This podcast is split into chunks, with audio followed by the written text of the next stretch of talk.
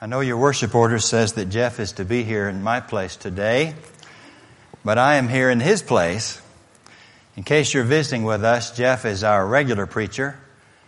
I am one of our irregular preachers who fill in for him when he has to be away.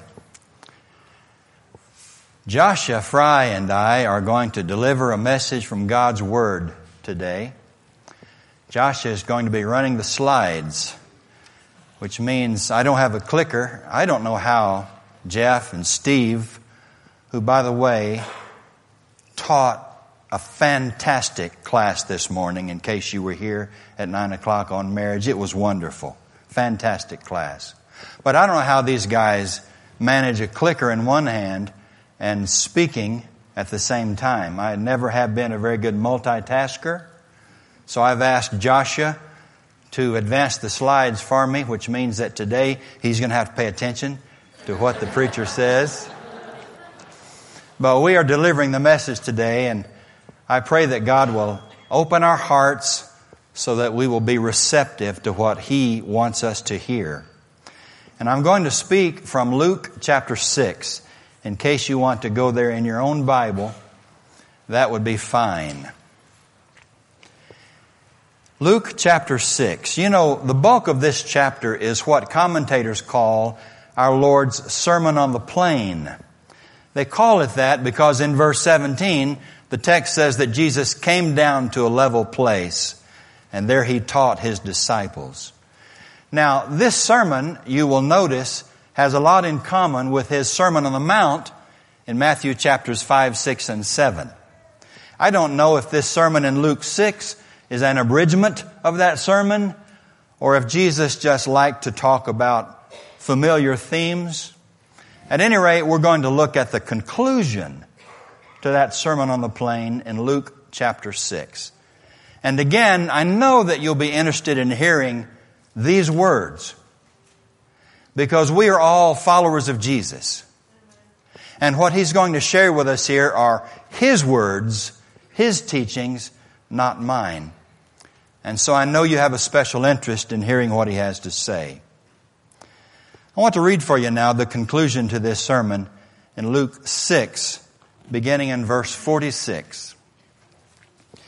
Why do you call me Lord, Lord, and do not do what I tell you? I will show you what someone is like who comes to me, hears my words, and acts upon them. That one is like a man building a house who dug deeply and laid the foundation on rock. When a flood arose, the river burst against that house, but could not shake it because it had been well built. But the one who hears and does not act is like a man who built a house on the ground without a foundation. When the river burst against it, immediately it fell and great was the ruin of that house. I know that you recognize that this text is a call to obey. Jesus is very direct here with his disciples and he's direct with us. It's a clear call to obey. Now, I don't know how you feel about that. Because I think it may be possible that we are living in a time when a call to obey anyone is out of season. I am rereading a book called The Art of Preaching in the 20th Century. I know that we're living in the 21st century, but that book that was written in 1982 still has a lot of relevance today. And in the opening chapter of that book, John Stott writes that one of the reasons why he feels preaching is out of season today is because there is a great anti-authority mood in the world. And I suspect he's right about that. And I suspect that could be characteristic of our day today. People seem to have an anti-authority mood against the government, against the church, against the law, against the police, against anyone, teachers in the school system, principals, anyone who put themselves up as an authority there's an anti authority mood. And also, it may be that preaching on the need for obedience is out of season because maybe a lot of us just don't like people telling us how to live or what to do. Am I the only one that I'm talking about now, or would that describe some of you? I just don't like being told what to do. Now, I'm not saying it's a good thing. I'm just saying it's true. Becky and I were in Atlanta, Georgia a few days ago.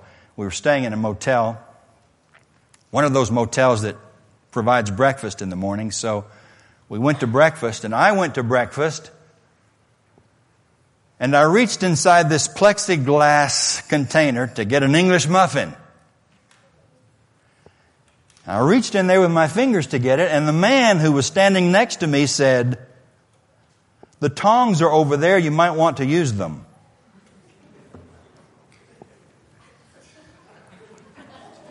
And I bristled. I probably should not have bristled, but I bristled. Who does this guy think he is to tell me to use tongs to pull the English muffin out of that container? Is what I thought. Probably shouldn't have thought it. I don't like people telling me what to do so much. I preached this sermon last Sunday, by the way. I hope you're not offended. I used this very illustration I preached this sermon today because it's fresh on my mind and it's something I think we all need to hear, all of God's family. But after I preached this sermon last Sunday, a man came to me after church and he said, let me, let me get you to think about something. If you reach in there and touch only one English muffin, you're not spreading germs to the other bread or pastries in that container. But hundreds of people have touched those tongs that you're about to use. I said, that's right. That's exactly right. What is it? There's something in us. Maybe it's our fleshly nature. We just don't like people telling us what to do. We, maybe we want to feel independent. Maybe we don't want people to take that role of authority over us. We just don't like people telling us what to do. And if we're not careful, that can bleed over into our religious life so that we hesitate to even let Jesus, our Lord, tell us what to do, right? I think also we might be slow to hear a message on obedience because we fear that if we stress obedience, we'll be branded as legalists. Now we may not know what that word means, but we know enough to know that we don't want to be labeled as legalists. How far have we strayed from the apostles' teachings? I'm thinking of two five nines in the scripture. Hebrews chapter 5 and verse 9. Jesus has become the source of salvation to all those who obey Him. Obedience is important. And 2 Corinthians chapter 5 and verse 9 where Paul says, we make it our aim to please Him. That is the aim of every follower of Jesus. Hey, we're not legalists because we try to strictly adhere to the commands of Jesus or to the law of the new covenant. That doesn't make us legalists. A legalist is someone who thinks that by obeying the law, he will somehow earn or deserve his salvation. That is legalism. We need to stress the importance of obeying our Lord's commands. Doesn't make us legalists. It just makes us disciples of His who are doing our best to try to follow Him as He wants us to follow. So this text is a call to obey, and I hope it doesn't offend you that that's what our Lord wants us to do today. But I do want to answer the question, why is it important for us to obey Jesus' words? That's the principal question I'd like for us to discuss. We love Jesus, and that's why we want to obey Him, because we love Him, as the scripture says. But why is it important for us to obey Him? Now just here, I want us to think about the question that Jesus does ask in verse 46. Why do you call me Lord, Lord, and do not do what I tell you? It doesn't make sense. Why should we obey Jesus? Why should we obey His words?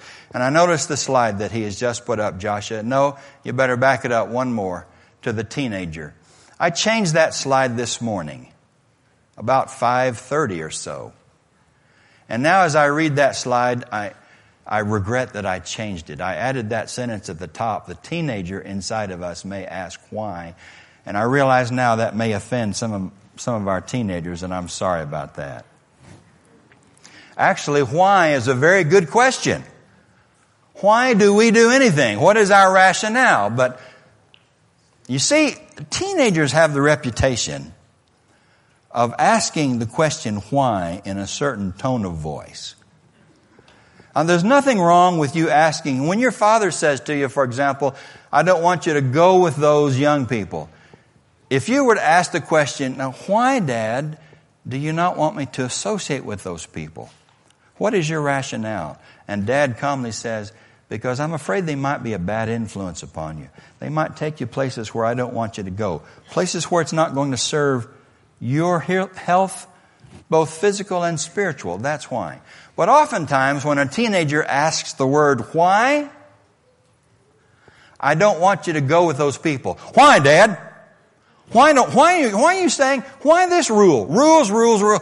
Well, see, I'm, I'm embellishing now, and I'm sorry about that, teenager. So I regret that I put that sentence in that slide. I remember a time when our oldest son, Kyle, was a teenager, and we told him we wanted him to do several things that day that were chores. And I will never, ever forget what his response was to us. Well, just throw a saddle on me and call me a pack mule. That's what he said, and his tone of voice was not nearly as gentle and kind as mine was just then. Why is a good question? Let's ask that question. Why should we heed Jesus' call to obey His words? Number one, because He teaches us that it's the foundation of every successful life. Now we're in Luke chapter 6. And the story of the two builders. Everyone who hears my word and acts upon them will be like this man who built his house on rock. And when the storms came, his house stood because it was well built and it was on a solid foundation. But oh, the man who built his house without a foundation on the ground, when the storms came and the river rose, that house was washed away. And great was the ruin of that house. Of course, Jesus is not talking about how to build a house. He's talking about how to build a life. Life builders is what he has in mind. Now, the one word that Luke uses here that Matthew does not use in his conclusion is the word foundation. Foundation. And what, according to Luke chapter 6, is the foundation of a successful life? It is hearing and acting upon the words of Jesus. Now you say, well, Carrie, I know a lot of people out there in the world who don't believe in Jesus, who don't believe in God, and they still are successful. And I would say, no, you don't. You don't know anyone who's successful, who doesn't listen to and practice the words of Jesus. It may appear that they are successful. They may make a lot of money. They may live in a nice house. They may have the respect of their peers and their colleagues, but they are not successful. Because when the storms of life come into their life, and they surely will, no one is exempt. Their lives are going to come crashing down. And when death comes, they will learn, unfortunately, that they weren't such a success that they thought they were. The only successful life is the life of the person who listens to and acts upon the words of Jesus. That's what Jesus says here. But another reason why we should obey the words of Jesus is because if we don't, we're only paying him lip service. And that's what he says in verse 46. Why do you call me Lord, Lord, and don't do what I tell you to do? I mean, lordship assumes obedience. A lord is a master, a commander, someone who gives orders, someone who tells us what to do. And what sense does it make to call someone a master if we're not going to do what he tells us to do? Jesus says it doesn't make any sense. And I wonder just here how you would answer that question. I mean, that's a good question. Why do you call me Lord, Lord? And don't do what I tell you to do? I imagine that Jesus looked out over the crowd of his disciples and he saw people who were enamored with his teachings and people who loved to see him perform miracles. but who had no intention of putting into practice what they had just heard. And so he is preempting them. He is saying, now don't you leave here without the intention to obey what I'm telling you. Please don't walk away from me without intending to practice the words that I've given to you. He knew that there would be that temptation to listen and to appreciate, but to not put into practice. And so he preempts them by saying, Why would you call me Lord if you're not going to do what I say? And I wonder, I wonder why someone would do that. Why would someone call Jesus Lord but not obey him? Is it because they think that calling him Lord and acknowledging him as such is a substitute for obeying him? Surely not. Is it because they think it's too hard to obey him? Is it because they're too selfish? They want to call their own shots? I don't know. But Jesus says it just doesn't make sense for you to pay lip service to me. Now, right here, we need to pause and remember what a danger it is to call Jesus Lord and not put into practice what his teachings are. And I'm going to go back to Matthew chapter 7 for this and Matthew's account of the conclusion in verse 21, where Jesus says, Not everyone who calls me Lord, Lord will enter the kingdom of heaven, but only those who do the will of my Father who is in heaven. On that day, many will say to me, Lord, didn't we prophesy in your name? Didn't we cast out demons in your name? Didn't we do many mighty works in your name? And I will declare to them, I never knew you. Depart from me, you evildoers. You see, we read the abridgment in Luke chapter 6 and verse 46, and we're not so alarmed. But when we read the fuller account of what Jesus said in Matthew 7 21, we see the danger of thinking that we are all right with God if we just know that Jesus is Lord and we call him as such, but we don't practice what he told us to do. It's dangerous to pay lip service to Jesus and not follow through on his teachings. But there's a third reason why we obey the, the words of Jesus, and it's not even found here in this text. It's an add on, and that is because he deserves to be our Lord. He has earned that title. He has earned our respect. 1 John chapter 2 and verse 2 says that Jesus is the atoning sacrifice for our sins. That means that He is the sacrifice that allows God to forgive us of all of our sins, to erase all of our misdeeds. What a wonderful thing that Jesus, by giving His life, allowed us to have peace with Him and peace with God. 1 John chapter 3 and verse 16 tells us that Jesus laid down His life for us. How many people have laid, their, down, laid down their lives for you?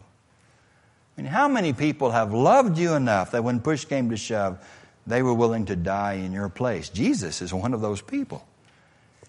He died for us. And 1 John chapter 4 and verse 9 tells us that by dying for us, He gave us life. An abundant life. And so I'm telling you that Jesus deserves to be called our Lord, and He deserves every ounce of obedience that we can possibly muster. He deserves it. And that's why we should obey Jesus' words. Well, I've been studying through the letter of James for the last several months. You know, James is a very practical letter. This is the letter that says, do not be hearers of the word only, but be doers of the word. James 122. This is the letter that tells us what Christian living is all about. It's very practical. Well, I went through the book of James.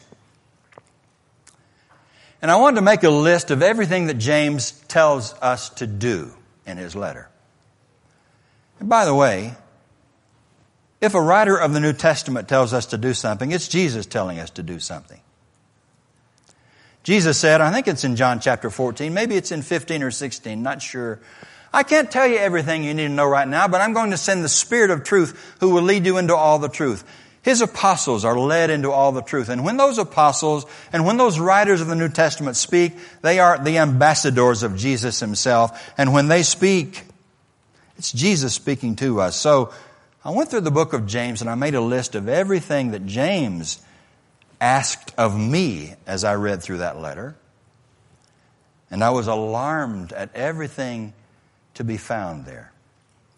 It was a reality check, if you please, for me. Carrie, how well do you obey Jesus? How well do you obey Scripture? Do you rejoice in your trials? Do you pray for wisdom? Do you care for the widows and the orphans and those in need? That's just chapter one.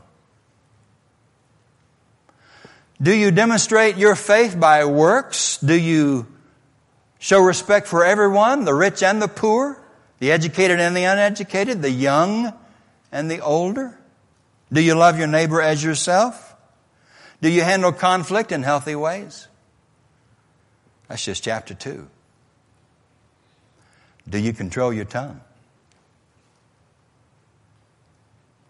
Do you include God in your plans? Do you pray for your brothers and sisters? Do you try to reach out to those who've wandered away from the truth? Are you patient in suffering? So many instructions in the book of James, and I got to the end of that letter and I thought, you know, I don't obey the Lord as well as I need to. I look at that list and I, I'm tempted to think, I can't do all that, Lord. I mean, you're calling for a level of obedience that I can't muster. But then I remind myself that one of the job descriptions of the Holy Spirit is to sanctify God's children. It's His responsibility to cultivate His fruit in us to make us holy. So if I yield myself to His efforts, I'll be okay. But am I trying to obey? Am I really making an effort to obey? Maybe this would be a reality check for you. How well are you obeying the words of Jesus? Here's how I want us to respond to this message. I'll just be blunt and direct with you, clear. It would be wonderful if each one of us would respond to this message in this way, if we would renew our commitment to obey the words of Jesus. Because I think it's entirely possible that once upon a time, years and years ago, we decided to become followers of Jesus and to obey His every word, but over the years, over the time, we have, we have let that commitment slip just a little bit. We read scripture, we enjoy it, we hear sermons, we enjoy them, but are we putting the words of Jesus into practice? We need to renew our commitment to obey Jesus. I believe each one of us needs to make that renewal. That's how I want you to respond to this message. In your own heart and in your own life, I would like to see you just make a pact with you and your Lord. I'm going to try to do better. I'm going to try to renew my commitment to practice your teachings. Now, you can make that commitment right where you are sitting right where you are, standing right where you are, just between you and the Lord. But I'm going to ask you something special today. Today I'm going to make a commitment to renew my commitment to obey Jesus' words. When I come across a teaching of Jesus or one of his ambassadors, I'm going to take it seriously. I'm going to try to obey it. And I'm wondering if there are people here, you, today. I'm wondering if there are those of you who would stand with me in making that kind of commitment. I'm wondering if you need to go public with it. If you need to tell this congregation or your family, your brothers and sisters, I want to renew my commitment to obey Jesus. I've let it slip in my life. I know better. I'm going to ask for the Lord's forgiveness, but today I'm going to say before all of you, I'm going to state before all of you, my intention is to obey Jesus, to make an effort, to try. And so I'm going to ask you who are willing to come up here and stand with me. And we're not going to call your name and we're not going to judge anyone who stays in their seat or stands up between they can they can make the commitment to the Lord without coming here but if you're willing to come and stand with me and say yes I'm going to renew my commitment I want to welcome you to come and stand with me And together we're going to make that bold declaration. And we're all going to stand and sing the song that Jason has prepared for us. Thank you, brothers. Thank you for coming up here and standing with me. We're going to renew our commitment to obey the Lord right here. Thank you. Thank you, Tim. Thank you, Susan. Thank you, Nicole. Thank you.